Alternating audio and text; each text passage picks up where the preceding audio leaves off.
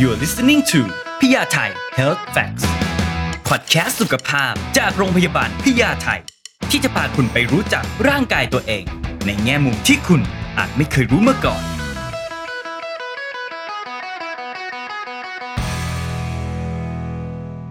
สวัสดีครับพยาไทย Health Fact Podcast EP นี้นะครับเราจะมาคุยกันเรื่องของคอเลสเตอรอลสูงนะครับซึ่งหลายคนอาจจะเจอปัญหานี้อยู่ผมเป็นหนึ่งคน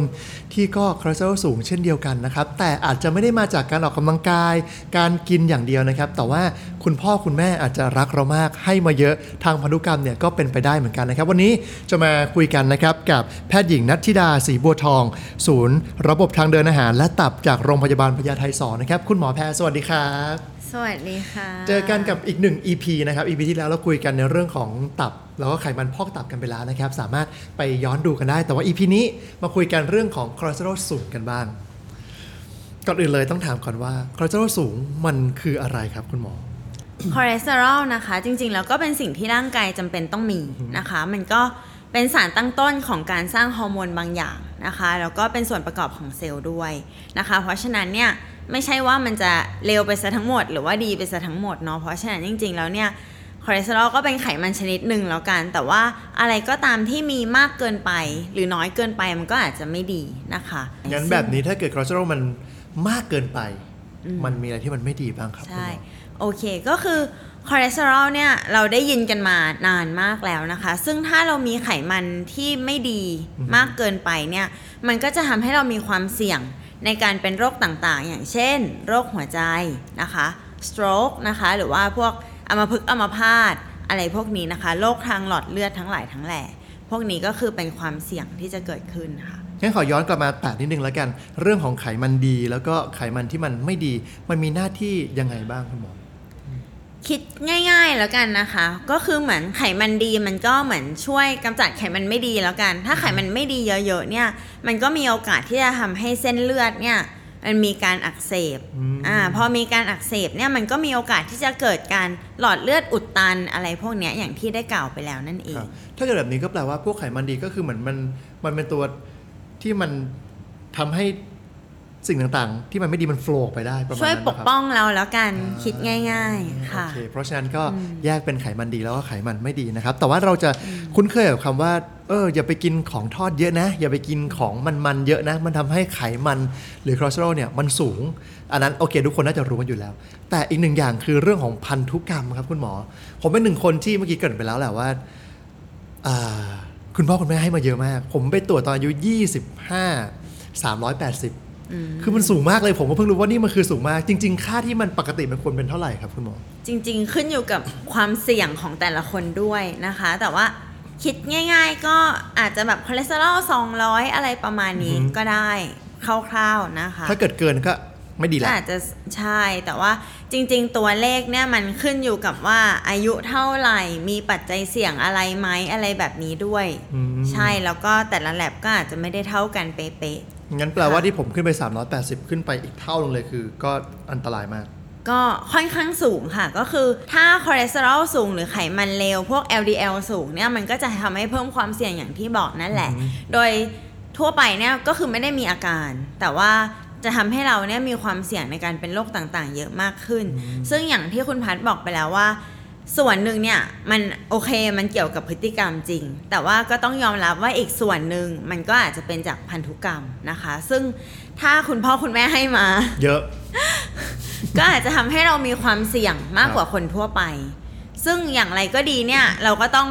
ทำพฤติกรรมให้ดีอยู่ดี เพราะว่าเราเนี่ยมีความเสี่ยงแล้วเนาะเพราะฉะนั้นเนี่ย เราก็จะต้องดูแลตัวเองให้ดีมากยิ่งขึ้นกว่าเดิมไปอีก คือตอนที่พัค่ะดไปตรวจเจอเนี่ยครับแล้วคุณหมอบอกว่าโอเค ไปลองปรับพฤติกรรม ไปลดของทอดของมัน ไปลองออกกำลังกายให้มากขึ้น ซึ่งจริงพัดก็ออกกำลังกายกับกินที่แบบไม่ได้มีความเสี่ยงขนาดนั้นอยู่แล้ว ผ่านไป 3 เดือน 6 เดือนมันก็ยังประมาณเดิม คุณหมอก็เลยบอกว่าโอเคงั้นลองมาทานยาดู พอทานยาไปได้มันสัก 6 เดือนปีนึงเนี่ยมันก็เข้ามาในเกณฑ์ที่มันปกติแล้วดังนั้นก็แปลว่าพันธุกรรมเป็นส่วนเยอะมาก ใช่ในการที่เราอาจจะมีคอเลสเตอรอลสูงหรือว่ามันก็แล้วแต่คนด้วยครับ มันก็ขึ้นอยู่กับว่าเราได้พันธุกรรมนั้นมาหรือเปล่า คือจริง ๆ แล้วเนี่ย มันก็จะเป็นความผิดปกติของยีนแหละเนาะอันเนี้ยคือเราเลือกไม่ได้จริง ๆ นะคะ แต่ว่าซึ่งมันก็ขึ้นอยู่กับว่าเราแบบเอ่อเหมือน เป็นแบบรุนแรงมากน้อยแค่ไหนอะไรแบบเนี้ยค่ะ ซึ่งอย่างถ้าเจอตั้งแต่อายุน้อยๆ โดยที่แบบไม่ได้มีปัจจัยเสี่ยงอื่น ๆ ไม่ได้แบบอ้วนมากหรือว่าทานแย่มากพฤติกรรมแบบชั่วร้าย ก็อาจจะเป็นจากการที่เราอะมียีนความผิดปกติของตัวไอ้ LDL receptor อะไรตรงเนี้ยจริง ๆ ซึ่งคนไข้กลุ่มเนี้ยก็อาจจะต้องกินยาตั้งแต่อายุน้อยๆแบบเนี้ยแหละค่ะ แล้วการตรวจคอเลสเตอรอลเนี่ยเราควรตรวจตั้งแต่อายุเท่าไหร่ครับ ตาม recommendation ปัจจุบันนะคะ แนะนำตั้งแต่อายุ 35 ปีขึ้นไปค่ะอ๋องั้นผมก็ตรวจเร็วเหมือนกันสิ แต่ว่าอันนี้ก็คือเรา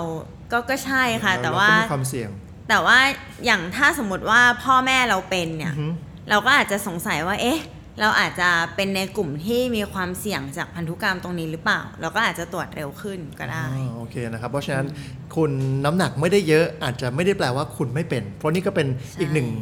ภัยเงียบเหมือนกันเนาะคุณหมอ ใช่ใช่อ่าฮะค่ะ ส่วนใหญ่ไม่มีอาการค่ะ รู้ตัวอีกทีก็ถ้าไม่เคยตรวจเลยบางที อาจจะรู้ตัวอีกทีตอนเป็นโรคแล้วอืมใช่ก็คือพวก stroke ต่างๆที่คุณหมอบอกกันใช่ไปหรือโรคหัวใจ ซึ่งมันอันตรายมากเหมือนกันนะ ใช่ แล้วนอกจาก ที่คุณหมอพูดมาเนี่ยมันมีโอกาสที่มันจะไปเอฟเฟกต์กับโรคอื่น ๆ อีกบ้างไหมครับ โรคอื่นอืมเช่น เช่น แบบสมมติว่าผมเป็นคอเลสเตอรอลสูงเนี่ยผมอาจจะแบบเกี่ยวข้องกับหัวใจหรือเปล่าอะไรแบบเนี้ยครับๆใช่ค่ะเกี่ยวเกี่ยวเลย เพราะว่าอย่างที่บอกว่าพวกนี้มันจะมีผลกับหลอดเลือดอยู่แล้วโรคหัวใจส่วนใหญ่ที่เราเรียกเรียกกันโรคหัวใจโรคหัวใจเนี่ยก็คือหัวใจขาดเลือดอืมอืมก็คือหรือ heart attack หัวใจวายอะไรแบบเนี้ยที่ที่เราเรียกเรียกกันน่ะนะคะครับ ก็ก็เกี่ยวข้องกับพวกนี้โดยตรงอยู่แล้วค่ะใช่อืมนะครับเพราะฉะนั้นก็รักษาตัวกันด้วย แล้วก็ถ้าเกิดใครที่มีตัวเองอาจจะเป็นกลุ่มเสี่ยงแล้วกัน ก็ไปตรวจกันได้ก็20กว่าก็ไปตรวจกันได้แล้วมั้งคันว่าจริงๆแล้วถูกไหมคือถ้าเกิต้องเราเป็นดูกลุ่มด้วยเสี่งว่าอะพ่อแม่เรามีความเสี่ยงแค่ไหน โดยเฉพาะถ้าในคนที่พ่อแม่เราเนี่ยอือฮึมีประวัติชัดเจน เป็นโรคหัวใจ เป็นโรคเกี่ยวกับหลอดเลือด เป็นโรคของเรื่องของสมองเนาะ stroke อะไรแบบเนี้ยค่ะ อันเนี้ยเรายิ่งต้องสงสัยเลยว่าเราอะอาจจะมีพันธุกรรมพวกเนี้ยอยู่ เราก็อาจจะต้องไปตรวจเร็วขึ้นนิดนึงนะคะ นอกจากนั้นจริงๆที่อยากเน้นมากๆก็คือเรื่องไลฟ์สไตล์นั่นแหละนะคะ อาหารการกินการออกกำลังกายอะไรพวกเนี้ยไม่ว่าเราจะมีความเสี่ยงหรือไม่ยังไงก็ควรทำอยู่ดีก็เราจะถามคุณหมอเลยว่า การป้องกันต้องทำยังไงบ้าง เช่นแบบเรา check up ร่างกายตัวเองแบบด้วยตัวเองได้ไงบ้างเช่นตอนเนี้ย ทุกคนที่ดูเราอยู่หรือฟังเราอยู่ตอนเนี้ยอยากจะลองโอเค เราจะมีโอกาสเสี่ยงไหมนะ เช่น BMI หรือว่าการออกกำลังกายที่ไม่พอหรือว่าการกินที่มันเยอะเกินไปคุณหมอมีคำแนะนำยังไงบ้างครับ ก็ BMI ก่อนเลยแล้วกันนะคะที่ทุกคนน่าจะคำนวณเป็นแล้วแหละนะคะก็อย่างในเอเชียเนี่ยเอาไม่เกิน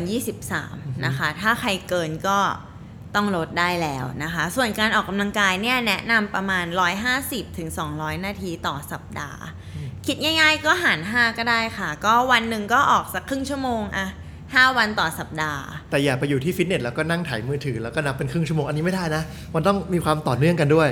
การทำคอนเทนต์ไม่ใช่การออกกำลังกายนะคะงั้นไม่ได้นะครับทุกคนครับ นะคะ เพราะว่าเดี๋ยวนี้เห็นรูปตลอดนะคะ แต่ว่าเหงื่อไม่มีเลย เช็คอินแล้วกลับบ้านได้ อันนี้ไม่ใช่นะคะไม่นับนะครัคะบแล้วก็หรืออย่างพฤติกรรมเสี่ยงนะคะ นั่งอยู่เฉยๆนะคะเขาเรียก sedentary lifestyle นะผมออกคะกำลังกายคุณหมอนั่งนั่งกดมือถือดูซีรีส์อะไรแบบเนี้ยไม่นับนะคะอ่าฮะอันเนี้ยไม่ได้นะคะ อันเนี้ยก็เป็นปัจจัยเสี่ยงอย่างหนึ่งเหมือนกัน นอกจากนั้นอาหารการกินต้องบอกเลยว่าทุกวันเนี้ยโรคต่างๆ มีเยอะขึ้นเรื่อยๆ ซึ่งส่วนหนึ่งเนี่ยเชื่อว่าเกี่ยวกับอาหารการกินที่เปลี่ยนไปจากสมัยก่อนครับไม่ว่าจะเป็นพวกหัวใจ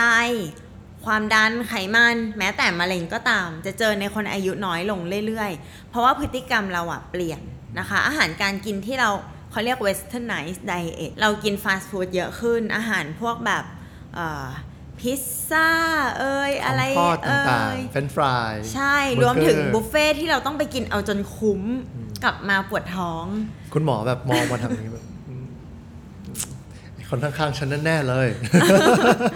อะไรแบบเนี้ยนะคะครับซึ่งพวกเนี้ยล้วนแล้วแต่เป็นความเสี่ยงที่ทำให้เราเป็นโรคทางนั้นเลย ใช่ก็อยากจะให้ทุกคนหันมาใส่ใจสุขภาพ แล้วก็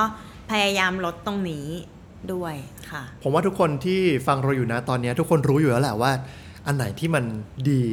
อันไหนที่มันไม่ดี แต่จะทำได้หรือเปล่านั่นก็เป็นช้อยของแต่ละคนนั่นเองนะครับใช่ค่ะวันนี้ขอบคุณคุณหมอมากเลยนะครับ ที่ได้มาให้ความรู้เพิ่มเติม ทั้งกับตัวผมด้วยแล้วก็ผมเชื่อว่าหลายๆคนก็น่าจะได้ความรู้อะไรเพิ่มเติมกันไปด้วยนะครับนี่คือภัยเงียบอีกหนึ่งอย่างนะครับคอเลสเตอรอลสูงจากพันธุกรรมนะครับถ้าเกิดมีโอกาสก็อยากจะให้แนะนำว่าไป check up ร่างกายประจำปีกันได้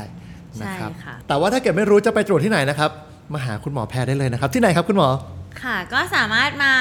พบเจอพูดคุยกันได้นะคะ ที่ศูนย์ระบบทางเดินอาหารและตับนะคะ โรงพยาบาลพญาไท2นะคะ ชั้น 4 อาคาร A ค่ะ โอ้โห เป๊ะมากนะครับ ก็มาเจอคุณหมอกันได้ ใครกังวลเรื่องอะไรที่เกี่ยวกับตับ แล้วก็ระบบทางเดินอาหารต่างๆเนี่ยก็มาปรึกษากันได้ด้วยนะครับวันนี้ต้องขอบคุณคุณหมอแพรมากเลยนะครับ ขอบคุณครับค่ะ ขอบคุณค่ะ แล้วก็ฝากไปด้วยนะครับพยาไทย Health Fact Podcast ที่จะเอาความรู้ดีๆแบบนี้มาฝากทุกคนกันครับ วันนี้บ๊ายบายครับ